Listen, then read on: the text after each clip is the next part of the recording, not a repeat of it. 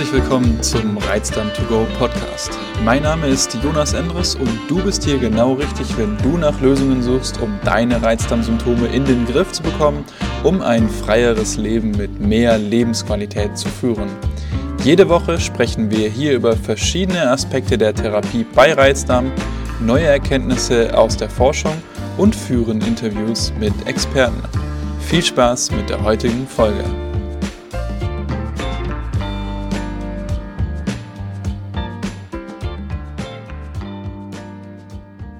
Seinen Reizdarm nur als psychisch bedingte Krankheit zu betrachten, macht keinen Sinn, wenn du deine Reizdarmsymptome in den Griff bekommen willst. Warum das so ist, klären wir in diesem Video.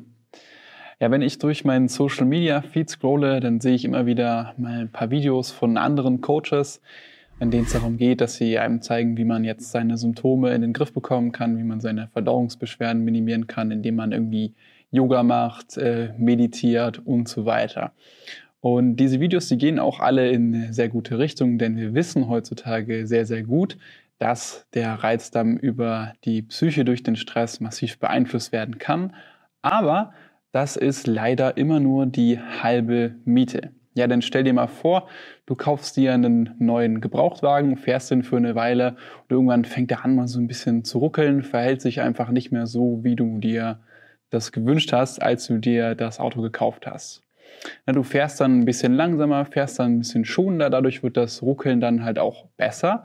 Ja, aber das ist ja eigentlich nicht das, was du dir vorgestellt hast. Eigentlich willst du das Auto ja ganz normal und entspannt benutzen.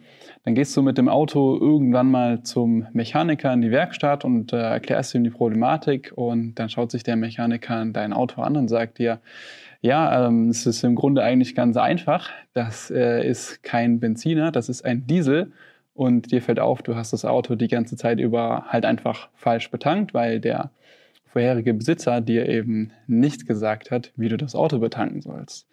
Dadurch wurden natürlich dann auch ein paar Komponenten wie jetzt der Motor beschädigt. Das muss dann der Mechaniker erstmal reparieren.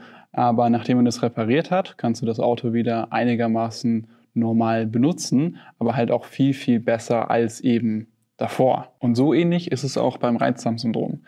Denn beim Reizdarmsyndrom gibt es neben dem Stress, neben der Psyche auch noch einen ganz anderen, sehr, sehr großen Faktor, der die Symptome maßgeblich beeinflussen kann, beziehungsweise auch beeinflusst bei den allermeisten Reizdarmpatienten. Und das ist die sogenannte Dysbiose des gastrointestinalen Mikrobioms. Ja, ähm, einige von den Kanalzuschauern werden es wahrscheinlich mittlerweile schon wissen. Deswegen, falls du schon Bescheid weißt, worum es geht, habe ich dir einfach in den Videokapiteln markiert, ähm, wie es an der nächsten Stelle weitergeht. Dann kannst du den Teil hier einfach überspringen. Und für die, die neu sind, die es noch nicht wissen, erkläre ich es jetzt einmal kurz, worum es hierbei geht.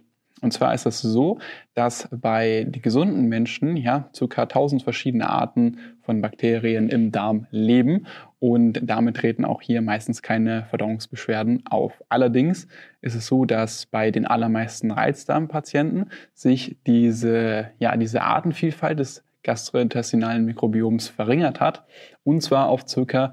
700, 750, vielleicht auch 800 verschiedene Arten. Und das führt eben dazu, dass sich ein gewisses Ungleichgewicht in diesem Mikrobiom einstellt. Also sprich ein paar ähm, Bakterienstämme, die überwuchern, ein paar andere werden zurückgedrängt. Und das Problem mit denen, die überwuchern, ist das, dass die meistens eben potenziell schädlich sind und das kommt vor allem dann zu, äh, zu tragen, wenn diese Bakterien dann bestimmte Nahrungsmittelinhaltsstoffe fermentieren, die in den Dickdarm gelangen. Das passiert bei gesunden Menschen auch.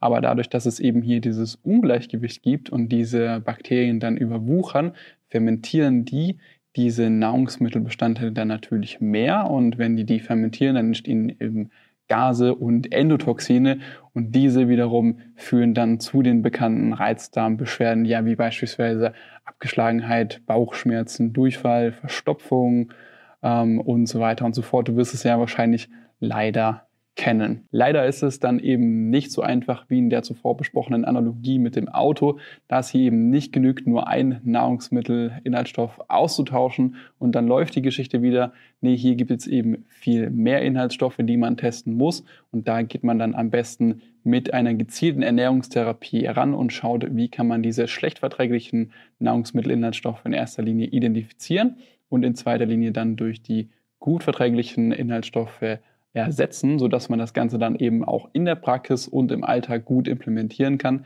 Das ist nämlich auch ein Punkt, an dem viele Leute dann auch über die Zeit hinweg scheitern. Darüber hinaus gibt es dann noch weitere Faktoren, an denen es sich natürlich auch noch lohnt zu schrauben, wie zum Beispiel der Schlaf, der Sport oder noch einige wenige Supplements. Zusammenfassend lässt sich also jetzt sagen, ja, es ist sehr, sehr wichtig, dass man die psychische Komponente in seine Therapie mit einbaut und auch in den Lifestyle. Aber es ist eben bei weitem nicht der einzige Faktor, an dem es sich lohnt zu arbeiten. Und wenn man eben nur diesen Faktor bedient, dann wird man natürlich einiges an Erfolg bezüglich der Symptomreduktion auf der Strecke lassen.